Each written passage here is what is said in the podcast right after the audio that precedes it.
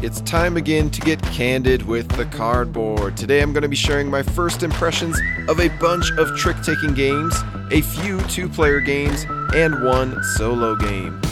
These titles include Sail, Patterns, a Mandala game, Undaunted, Battle of Britain, Pies, Lunar, Mori, Bacon, and Witchcraft.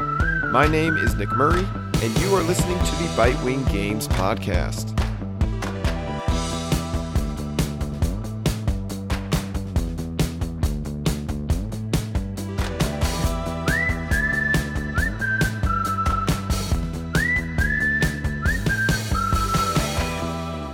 We're going to start things off by talking about Sail, which I have four plays of, all at two players. Publisher Allplay managed to put out a whopping 10 small box games in 2023. Nearly as impressive as that is the fact that I managed to play all of them. Within this mega mini lineup of visually dazzling boxes, one of them rises above as my favorite of the bunch, and that is Sail. Where half of these games can loosely be called trick takers, Sail is easily the most unique as a two player, cooperative trick taker of sailing a boat across a treacherous sea. Your hands are made up of three possible suits, a range of numbers, and a handful of action icons. The combination of your played icons is what usually triggers an action, such as sailing forward, firing at the Kraken, and so on but you are restricted to must follow rules and shrinking hand options. Like most great trick takers, your success will hinge upon management of your own hand and tracking or prediction of your fellow player's hand. And like most great cooperative games, there are plenty of ways to lose this one. But the challenge boils down to reaching the finish line while defending against the Kraken before time runs up. Sail is easily one that is best played with the same partner over multiple playing sessions, where you can grow in your experience while taking on more challenging maps. There's a noticeable learning curve to the game as you grow accustomed to the action options and figure out how to best captain them. Even learning the cadence and balance of who should win a trick is necessary for success. If the wins are too lopsided, then the round will end prematurely, with wasted potential still remaining in your hands.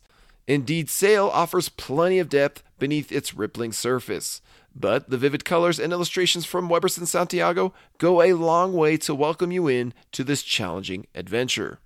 I give a good prognosis to Sail. Next, we're going to talk about Patterns, a Mandala game, which I have five plays of at two players. Mandala was and still is a surprise hit at our table when it first released in 2019. This abstract two player card game, with only a big square deck of six card colors and a cloth board, proved to be shockingly deep and richly rewarding across repeat plays. I still don't understand what kind of voodoo magic Trevor Benjamin and Brett J. Gilbert used to conjure such a brilliant design out of so few components. But luckily for me, I don't have to understand how it got to my table. I merely have to enjoy and embrace it. As bafflingly impressive as Mandala is, I'm even more surprised and impressed to see that Trevor and Brett have captured lightning in a bottle yet again with 2023's patterns, a sibling design to Mandala. They've swapped the mechanisms out with something entirely new. Instead of drawing cards, bidding with your hand, and drafting rewards from the two fluctuating card markets, you are now swapping and flipping tiles as you establish and expand your tile color groups. Yet, even within an entirely different system, this game still feels like a mandala game, both in general vibe and in quality of gameplay. How in the world did they pull this off? I'm not upset, I'm merely impressed and, frankly, intimidated. It's the kind of intimidation you would feel if Jet Li threatened you with nothing but a paperclip. His weapon of choice may look simple and harmless, but somehow he can wield it to bring you a world of pain. Within minutes of digging into a first play of patterns, one can sense that there are deeper layers of strategy just waiting to be unearthed. How can you block or even trap your opponents? How can they do the same to you? Which color tile should you swap into your supply to set yourself up for an even bigger play? The decisions of this game are mesmerizing, satisfying, and smooth in ways that so few abstracts capture. In playing patterns, I'm also reminded of another top tier abstract strategy game, namely Through the Desert. Both games see players spreading out their color groups across a grid of spaces. Players can never let their matching color groups touch, as they must remain distinct groups from each other. But this restriction allows players to block each other intentionally. All the while, you'll constantly feel yourself pressured to accomplish multiple things at once, but painfully restricted in your action limitations each turn. In a year where two player gaming was one of the most hotly contested genres in terms of quantity and quality, Patterns plants itself as one of the very best. I give an excellent prognosis to Patterns. Next game we're going to look at Undaunted Battle of Britain, which I have one play of at two players. After dropping a bombshell of a legacy campaign game in 2022, namely Undaunted Stalingrad, which was my favorite game of that year, the Undaunted team has wisely begun to branch out from the core system with aerial combat in 2023 that being Undaunted Battle of Britain, and sci fi battles in 2024 with Undaunted 2200 Callisto. Better to differentiate the next games than to try and one up the epic undertaking that was Stalingrad.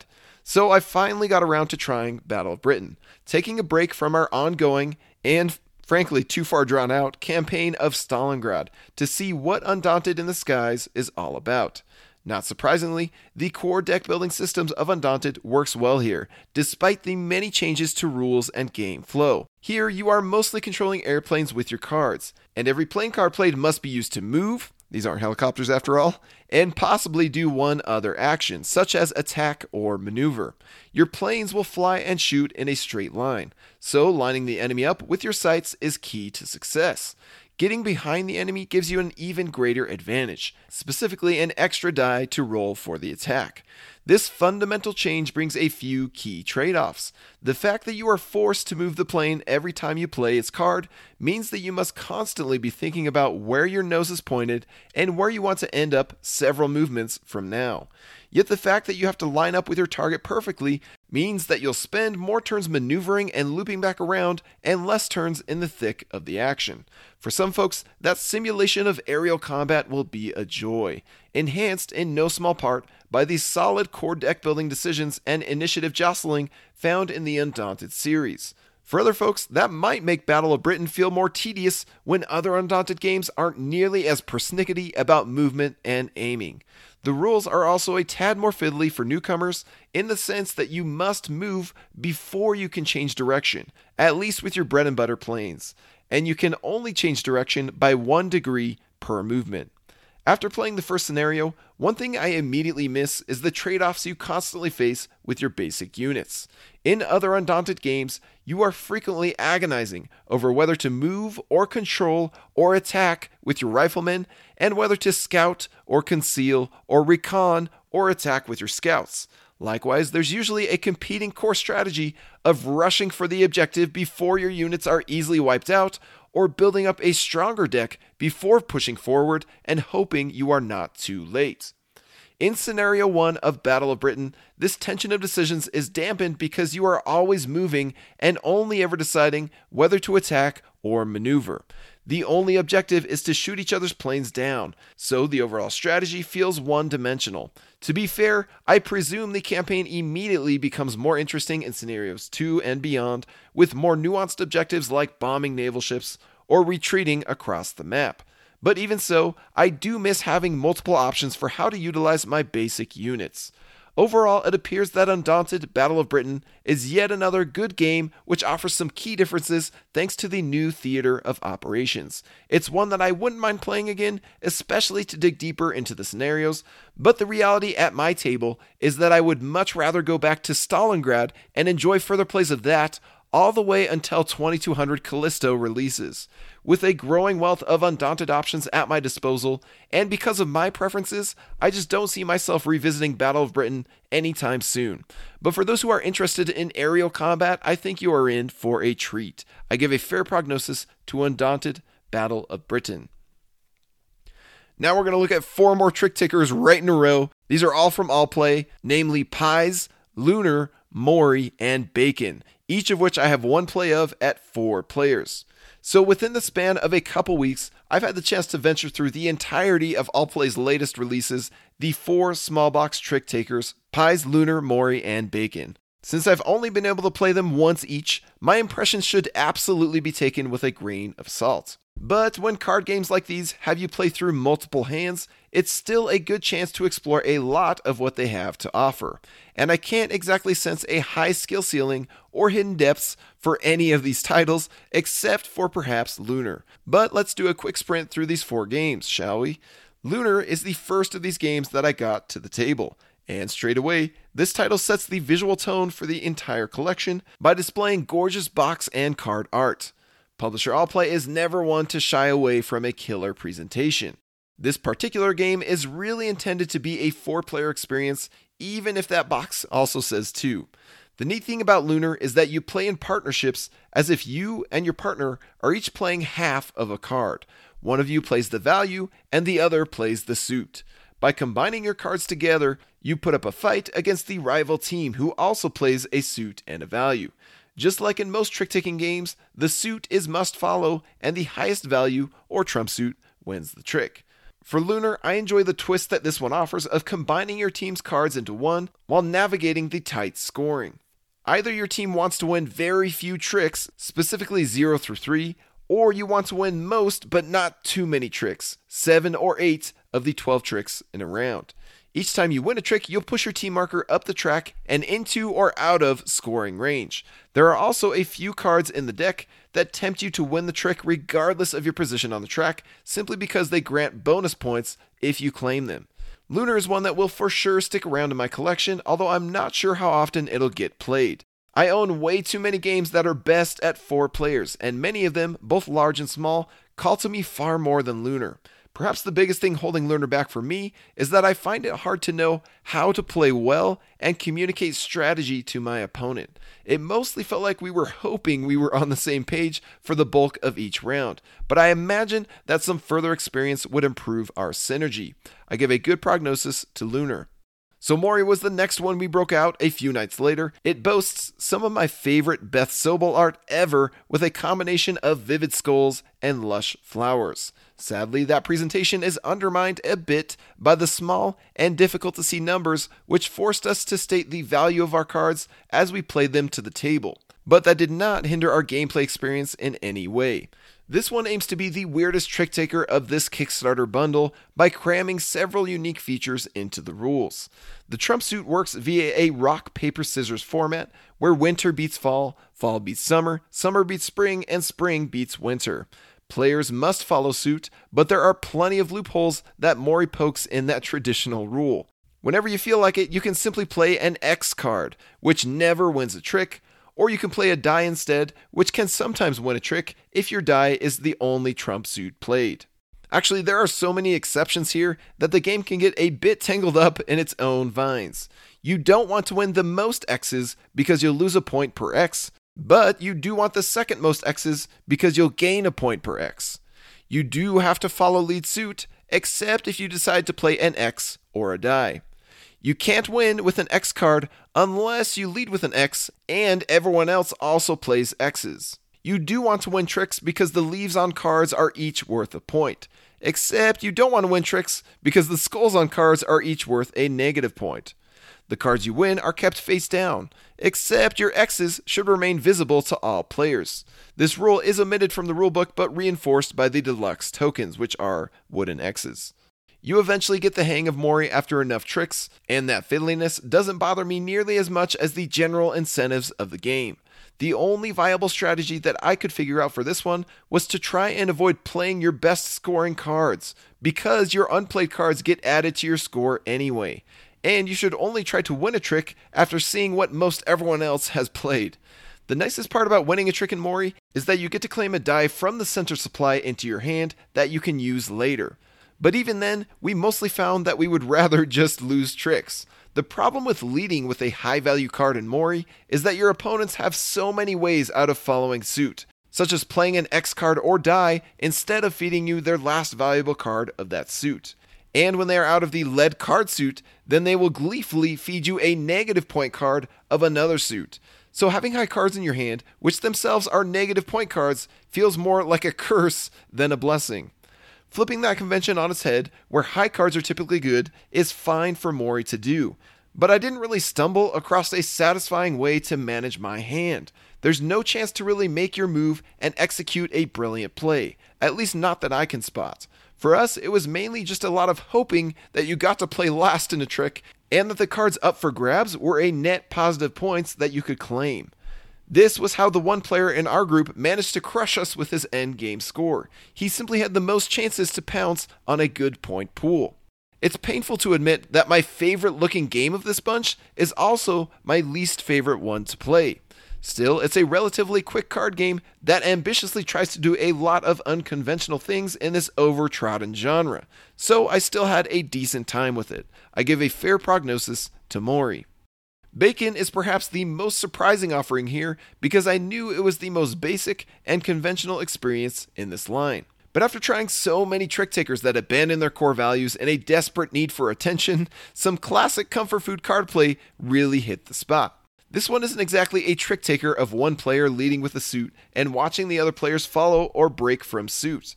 Rather, Bacon is a ladder climbing game where one player leads with a combo, or in other words, a specific type of set or run of cards, and the other players must follow with a similar but slightly better combo. Alternatively, they can blow it away with what's called a special, basically a super combo. Players have a menu of options from their player aid sitting in front of them, which very clearly lays out what you are allowed to play. These are combos like a run of three, a run of four, a run of five, a set of three, and so on. Veterans of popular ladder climbing games like Tichu will probably see this streamlined experience as a downgrade, but for anyone who is in the mood for a casual card game with some interesting decisions, Bacon hits the spot you'll still have plenty of wiggle room to adapt and strategize thanks to the two bacon or wild cards that are dealt out to each player for each hand. And at even player counts, 4 and 6, you'll be paired into teams where you and your partner or partners want to go out first in order to score maximum points. The other nice wrinkle to the gameplay is that each time you win a trick by forcing all other players to consecutively pass, then you get to decide which player on your team leads the next trick. This is a huge advantage if one of you has a beautiful run in your hand and you desperately don't want somebody else to lead with an ill fitting set. I should have known that Bacon would be reliably solid, just like its namesake, although I do worry how it will fare against the likes of Scout. At any rate, I give a good prognosis to Bacon. Finally, Pies was the last card game of this Allplay Kickstarter to make it to the table, despite my undying love for the dessert. This one features no suits, but rather three decks of cards that range from 1 through 25.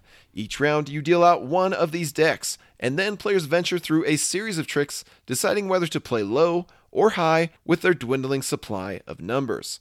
The weird thing about this trick taker is that your relative value against each other determines the drafting order, where you then take turns claiming a card that was just played into this trick. Only the cards don't re enter your hand. Rather, they stay on display in your face up tableau where you hope nobody steals them away before you can form them into fruit mixes and score points. Drafting order is the commanding focus of pies, especially when special actions are up for grabs. Some cards display a unique feature like a recipe, which you'll use to concoct fruit mixtures from your tableau and score points. Or some cards have a steal, where you can swipe a tableau card from another player. Or some cards display a dog, a loyal companion that protects your tableau from thievery. And some cards display three pies, tokens which increase the drafting value of your played card by 3.14 each. Much like Mori, there is a major advantage here for the last player to throw down a card in a trick, so you can see what is up for grabs and what card is best spent on drafting order. The problem is that if your right hand neighbor keeps winning the tricks, then they'll keep leading the tricks, and you'll constantly be hosed by turn order. Much of the competition hinges on you playing the right card at the right time. So, luck of the deal combined with luck of the turn order has the risk of leaving some players feeling salty. It's not all bad being the lowest card of the trick, because you actually earn a bonus plum card along with whatever garbage was left out in the middle by your opponents. But that just means that being second to last is usually the true worst position, because the best cards have all been taken and you get no compensation for it. Yet not even that can measure up to the pain that comes from having your tableau picked clean by opponents with thieving abilities. It's a strange dichotomy to play a rather pleasant looking game of fruit collecting and pie assembling that is packed with pits of Take That. Now, these features don't bother me much, and the gameplay is surprisingly fast and breezy, the fastest of this entire collection. But I find that Pies suffers the most in how it reminds me of similar yet spicier games. The protective loyal dog and take that stealing is also found in Art Robbery, yet that game does a better job of setting expectations and embracing the chaos of thievery. The hand management and bidding for drafting is also found in For Sale and Hot Lead. Yet those games feature more excitement and drama. I didn't dislike the recipe churned out by Pies, but I suppose I'm still searching for that key ingredient that makes it stand out in my collection. I give a fair prognosis to Pies. So, ironically, the strongest trick taker that Allplay released last year in 2023 wasn't even among this big Kickstarter bundle of all trick takers. It was actually Sail, the first game I talked about in this episode, but I at least enjoyed sampling these four latest card games from Allplay. And last but not least, we're going to wrap things up by talking about Witchcraft, which I have two plays of at one player. It's a solo game. The talented team behind 2022's brilliant solo game Resist is back with a follow up featuring the same style of deck deconstruction and mission survival. Instead of acting as resistance fighters in the post Spanish Civil War era, you are controlling a helpful coven of witches, seeking to defend the village and prove their innocence. Witchcraft has enough similarities to Resist that if you've played one, then you'll feel right at home with the other.